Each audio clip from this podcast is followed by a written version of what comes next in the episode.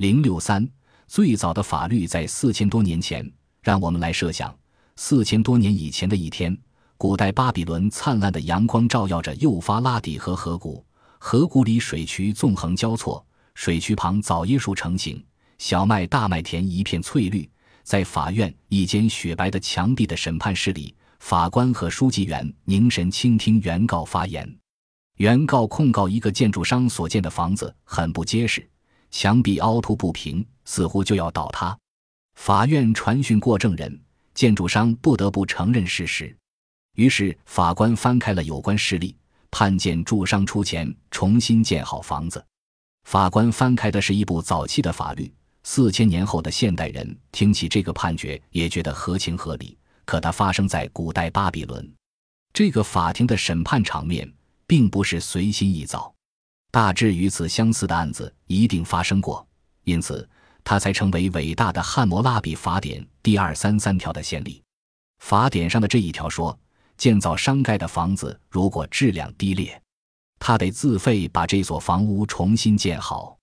汉谟拉比法典共载条文二百八十二条，与秉承天启为一个游牧民族制定的伦理借条摩西十诫不同，这是供巴比伦帝国子民参照的先例。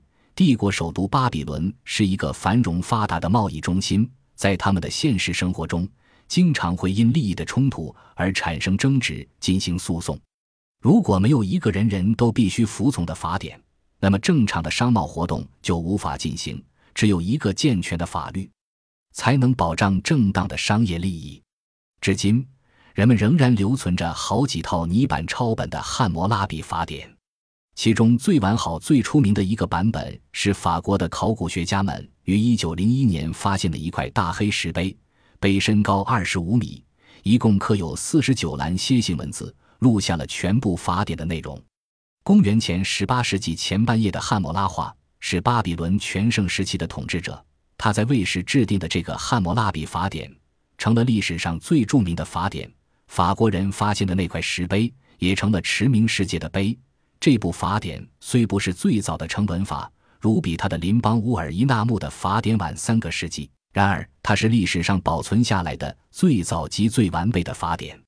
相对今天一些高度文明的法律，汉谟拉比的一些判决未免有些过于严厉苛刻。如法典里有这一条：如果某人剜了一个自由人的眼睛，自由人也可以剜他的眼睛。